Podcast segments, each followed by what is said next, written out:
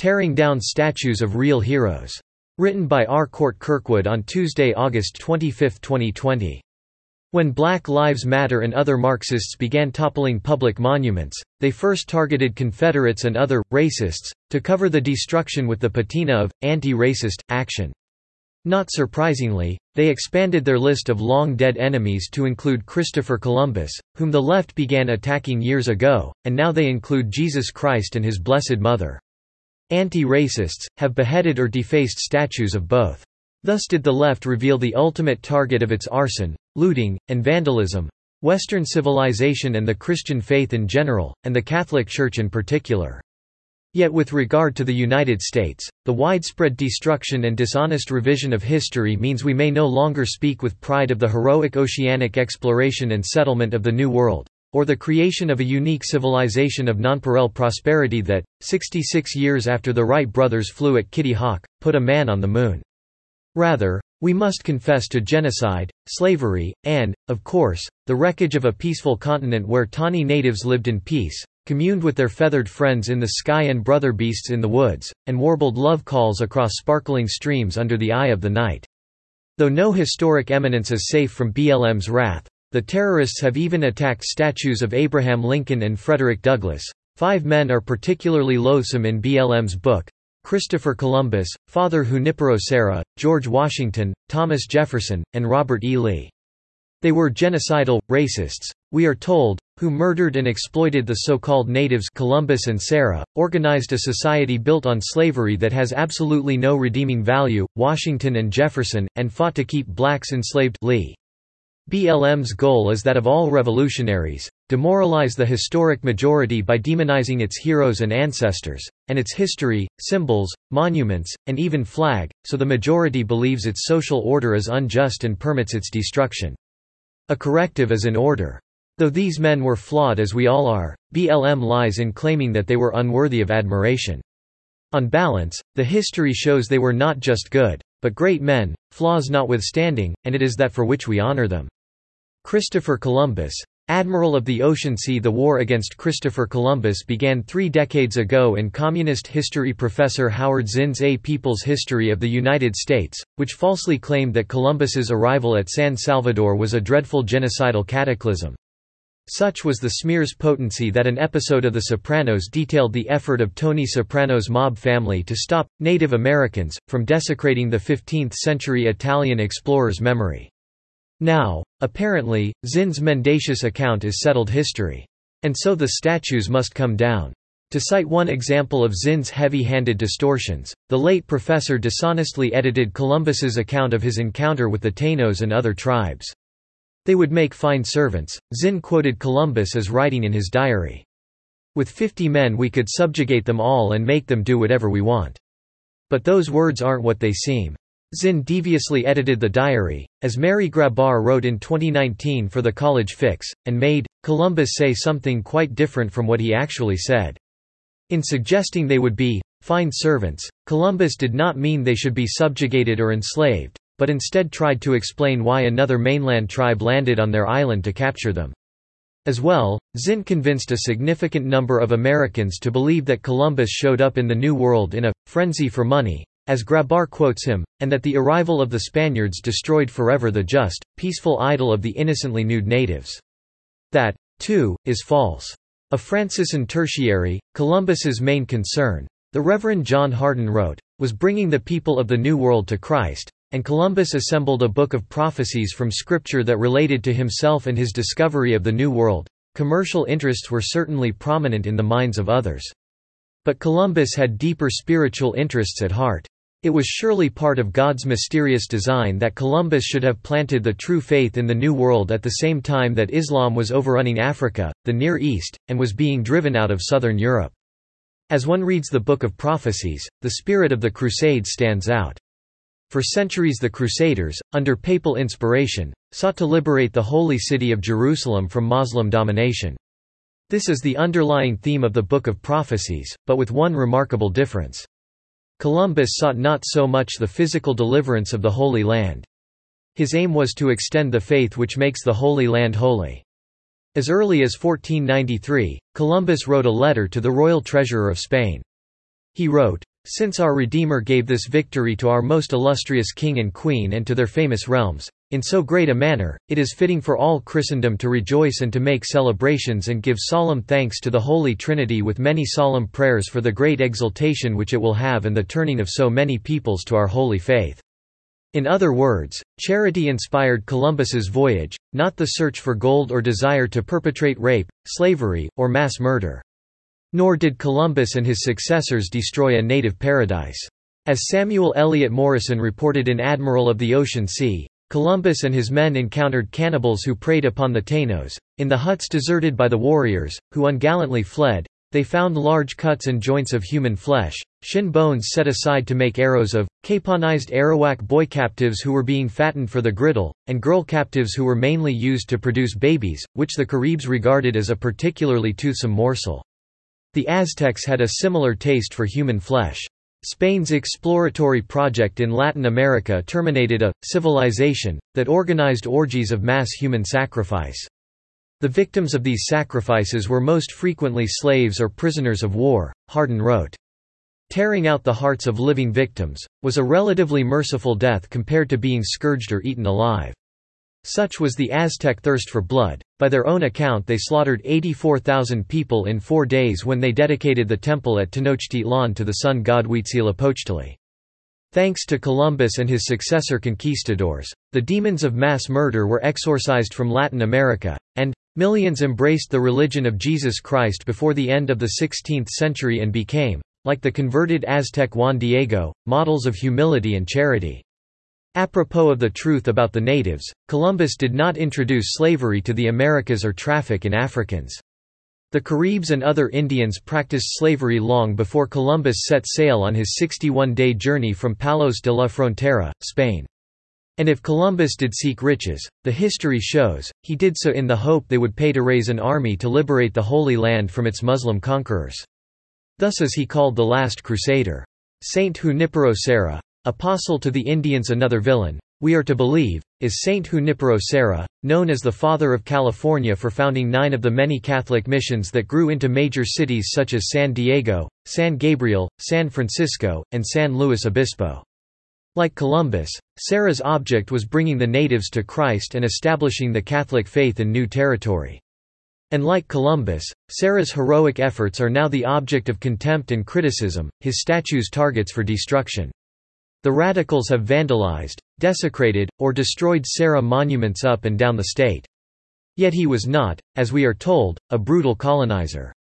Serra showed himself to be a defender of the Indians' human rights in 1773, when he journeyed from California to Mexico City to personally present to the Viceroy a representation, wrote Monsignor Francis J. Weber, the author of books on the saint and the archivist emeritus of the Archdiocese of Los Angeles. Spanish authorities accepted that Bill of Rights, for the Indians, and two years later, when 20 Indians received a death sentence after a deadly attack on Mission San Diego, the viceroy acceded to Serra's request to pardon them. Serra poured out the better part of his life on behalf of Native Americans having baptized over 5,000 and confirmed 6,000 more, Weber wrote. As well, he accomplished his feats with a chronically infected leg and, in the end, tuberculosis.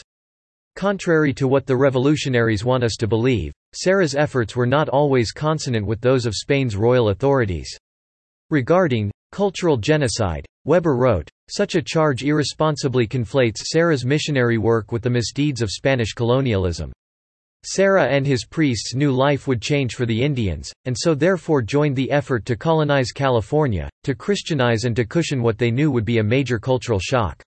They tried to keep the military away from the Indians, whom Serra taught to farm and build. Life was better for the Indians at the missions. It is sometimes assumed that the Indians in California had been living in some sort of idyllic lifestyle, akin to that of Eden. Contrary to this and related myths, the Indians were attracted to the food and quality of life that the missions provided, when compared to their original state. Nor in claiming that Indians were forced to convert and kept captive do Serra's detractors fully understand, or want to understand, how his missions operated. Indian catechumens lived at Serra's missions, where priests not only taught the faith but also fed and clothed them.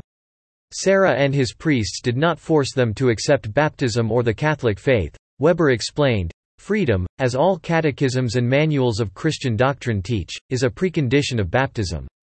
In addition, the missionary handbook Itinerario para Paracos de el Dios, which occupied a place second only to the Bible for the friars, stated that, enforced baptism shall be considered null and void. As well, a baptized Indian freely agreed to live permanently on the mission, and monthly visits to relatives outside the missions were allowed. On the relatively few occasions when an Indian ran away or failed to return after his monthly excursion, other Christian neophytes were sent after him with a warning that chastisement would follow if the offense was repeated. Without ignoring that neither Serra nor Columbus nor the Spanish royal authorities were perfect, serious observers would conclude that the Indians were better off becoming and living as 18th-century Christians than living as near Stone Age primitives in a primitive land, if not for a better diet, then for the salvation of their eternal souls. The real ground for animosity against Columbus is the fact that he brought the Catholic faith to the New World, Hardon wrote, and one may safely conclude that the same is true for Saint Junipero. George Washington, First in the hearts of his countrymen the anti-American radicals have not yet besieged the Washington Monument or the first president's visage on Mount Rushmore, but give them time. A radical law professor at Washington and Lee University in Lexington, Virginia, wants to not only drop Robert E. Lee's name from the name of the university because Lee owned slaves and fought for the Confederacy, but also George Washington's because he too owned slaves.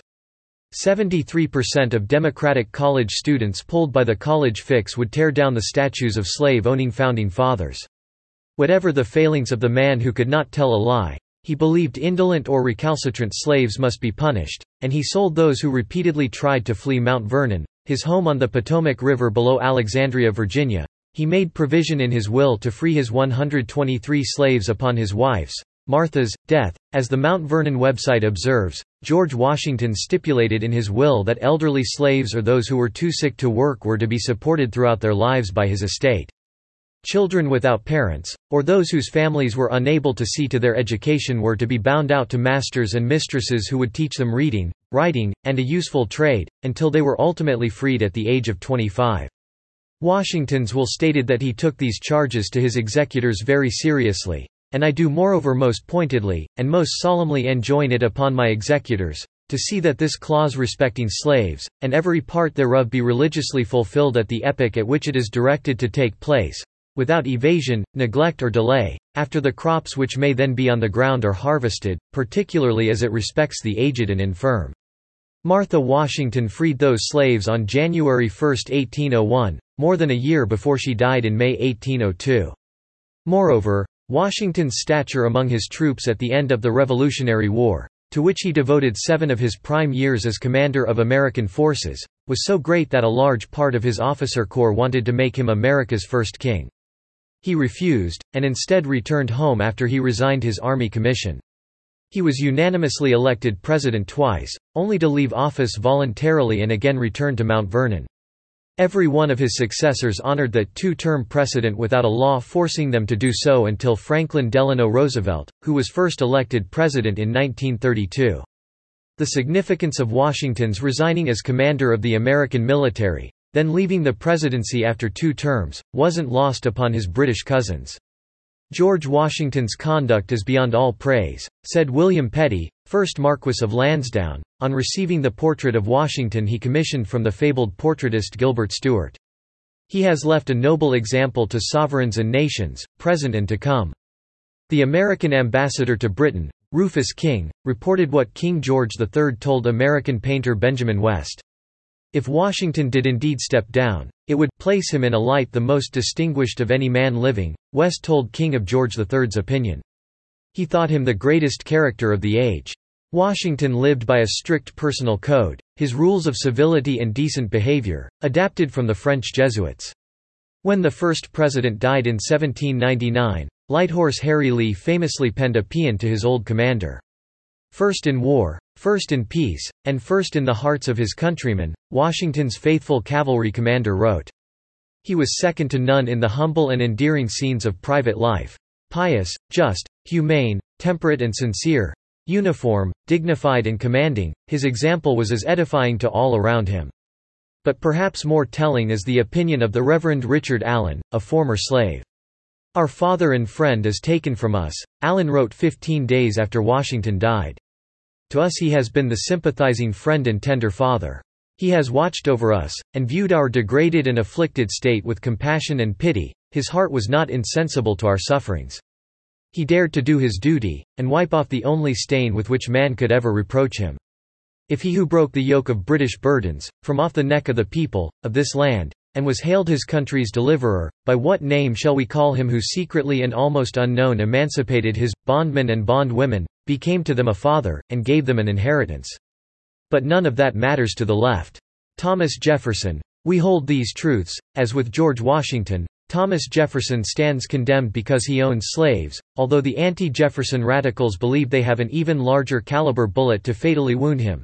At 45 years old when he was U.S. Minister to France, they argue, he carried on an affair with 16-year-old slave Sally Hemings, and went on to father six of her children. So Jefferson was not only a racist, Jefferson haters allege, but also a rapist, and a child rapist at that. The Thomas Jefferson Heritage Society published the Jefferson-Hemings controversy, report of the Scholars Commission, which showed the Jefferson-Hemings tale to be false. DNA tests did not, as widely believed, connect Jefferson to Hemings, and other historical research showed the claims of so-called offspring and descendants of the two were also untrue. So the story remains what it was, a scurrilous lie and blackmail attempt conceived by Jefferson's enemy, James Callender, in 1801. That didn't stop the people who run Monticello or one of Jefferson's real descendants, Lucian Truscott IV, from conceding the lie. Grandson of a renowned World War II general, Truscott sallied forth for BLM in the New York Times to explain the memorial, is a shrine to a man who famously wrote that, all men are created equal, and yet never did much to make those words come true. Upon his death, he did not free the people he enslaved, other than those in the Hemings family, some of whom were his own children.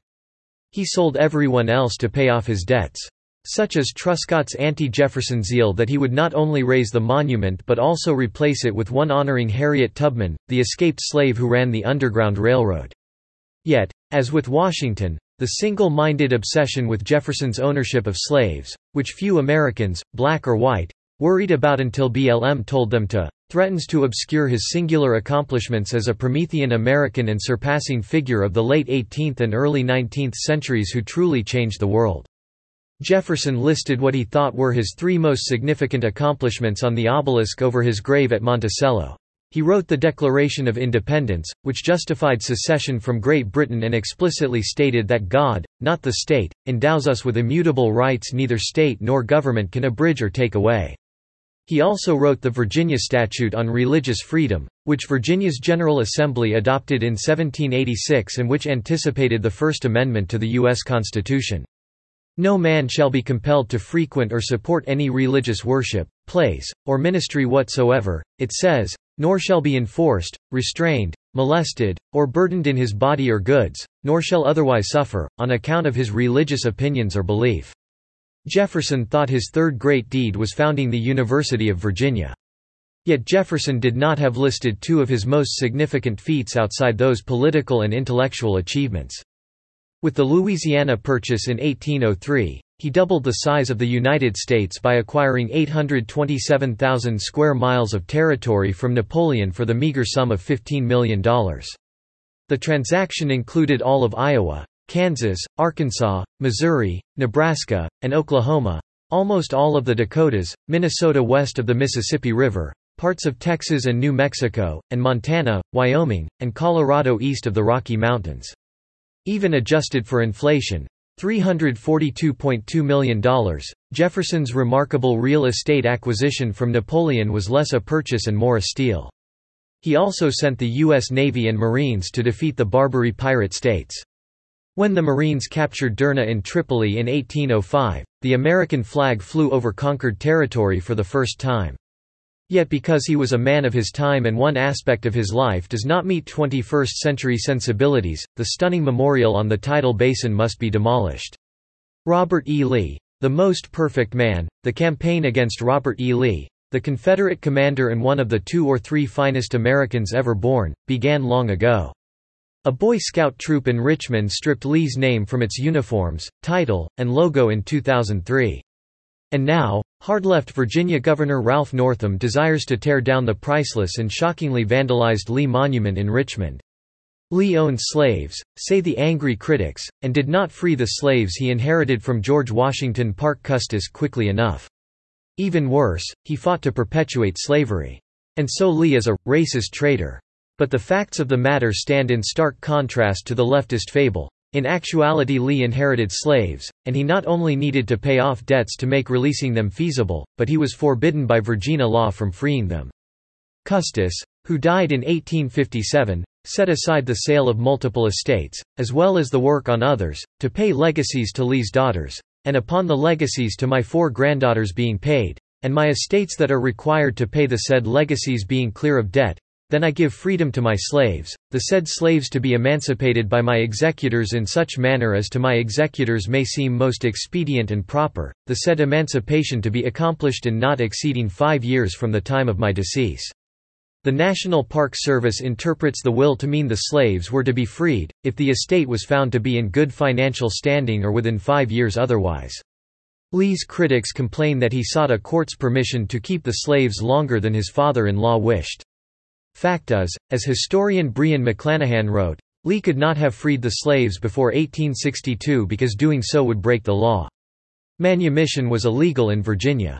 As well, Lee, managed the Arlington estate in an attempt to make the property solvent in order to save it for his wife and family after years of mismanagement. McClanahan wrote, To keep Arlington and not sell it off, he had to get out of debt. To get out of debt, he had to make the estate profitable and doing so required that the Custis slaves be forced to work, either at Arlington or on neighboring plantations, something they did not want to do and openly resisted. A Virginia court finally forced Lee to sell off portions of Arlington in 1862 in order to meet the final requirements of the Custis estate and to free the slaves. Lee thought slavery a moral and political evil, McClanahan observed, although he held the same views on race as almost everyone of his time. Lee's detractors also claim he either ordered his slaves brutally whipped at Arlington, a charge, as McClanahan observed, that, is at minimum debatable and probably a lie. A historian who leveled the charge admits the whipping itself cannot be validated, and one of the slaves who claimed to have been a victim, carried no scars from such a violent event. Wrote McClanahan, Lee publicly refused to answer the charge against him and did not directly comment on it privately, telling his son that the whole business, has left me an unpleasant legacy. If Lee was so vindictive, why would it be, an unpleasant legacy? As well, Lee twice denied it happened later in life. Whom are we to believe? Why would Lee lie in a private letter to his son in 1859 when he had nothing to lose? Still, nothing else in Lee's life matters. History must be rewritten, his courageous service during the Mexican War, for instance, must be ignored. During the Battle of Contreras outside Mexico City, Lee thrice crossed the Pedregal, a lava field thought to be impassable, at night. General Winfield Scott called it the greatest feat of physical and moral courage, performed by any individual, during the campaign. Lee, he wrote, was, the best soldier that I ever saw in the field. I tell you that if I were on my deathbed tomorrow, and the President of the United States would tell me that a great battle was to be fought for liberty or slavery of the country, and asked my judgment as to the ability of a commander, I would say with my dying breath, let it be Robert E. Lee. Despite that heroism, Lee's anguished resignation from the Army to fight for Virginia, after declining the offer to command the Union Army, made him a traitor. He was not a secessionist, but as he wrote to his sister, he would not make war upon his home state and people, save in defense of my native state with the sincere hope that my poor services may never be needed, I hope I may never be called upon to draw my sword. Even after Lee's defeat in April 1865, the opinion of his contemporaries, including his Yankee foes, did not change. It is easy to see why Lee has become the embodiment of the soldier, the Christian and the gentleman, a Union general wrote on seeing Lee at the Confederate surrender at Appomattox. Lee reproached those who wished to pick scabs on the wounds of the war, and when a penniless Union veteran showed up at Lee's front gate, the man remembered, Lee, not only had a kind word for an old soldier who had fought against him, but he gave me some money to help me on my way. Lee turned down lucrative offers to exploit his name, and at a Sunday service after the war, was the first congregant to kneel by a black man who had stepped forward to receive communion. British Field Marshal Viscount Wolseley called Lee, the most perfect man I ever met, and the day after he died, the New York Herald offered this evaluation of Lee. Here in the North, we have long since ceased to look upon him as the Confederate leader, but have claimed him as one of ourselves, have cherished and felt proud of his military genius, have recounted and recorded his triumphs as our own, have extolled his virtue as reflecting upon us, for Robert Edward Lee was an American. Never had mother a nobler son. He united all those charms of manners which made him the idol of his friends and of his soldiers and won for him the respect and admiration of the world. But the mountain of evidence in Lee's favor must be ignored, so we're told. The revolutionary destruction of traditional American heroes and symbols in which we justly take pride is not an end in itself. It is the means to an end, the imposition of a new narrative that justifies an unthinkable totalitarian regime that will enforce its dogmas with a reign of terror. The first step, though, is erasing our past and our deservedly treasured historical memory.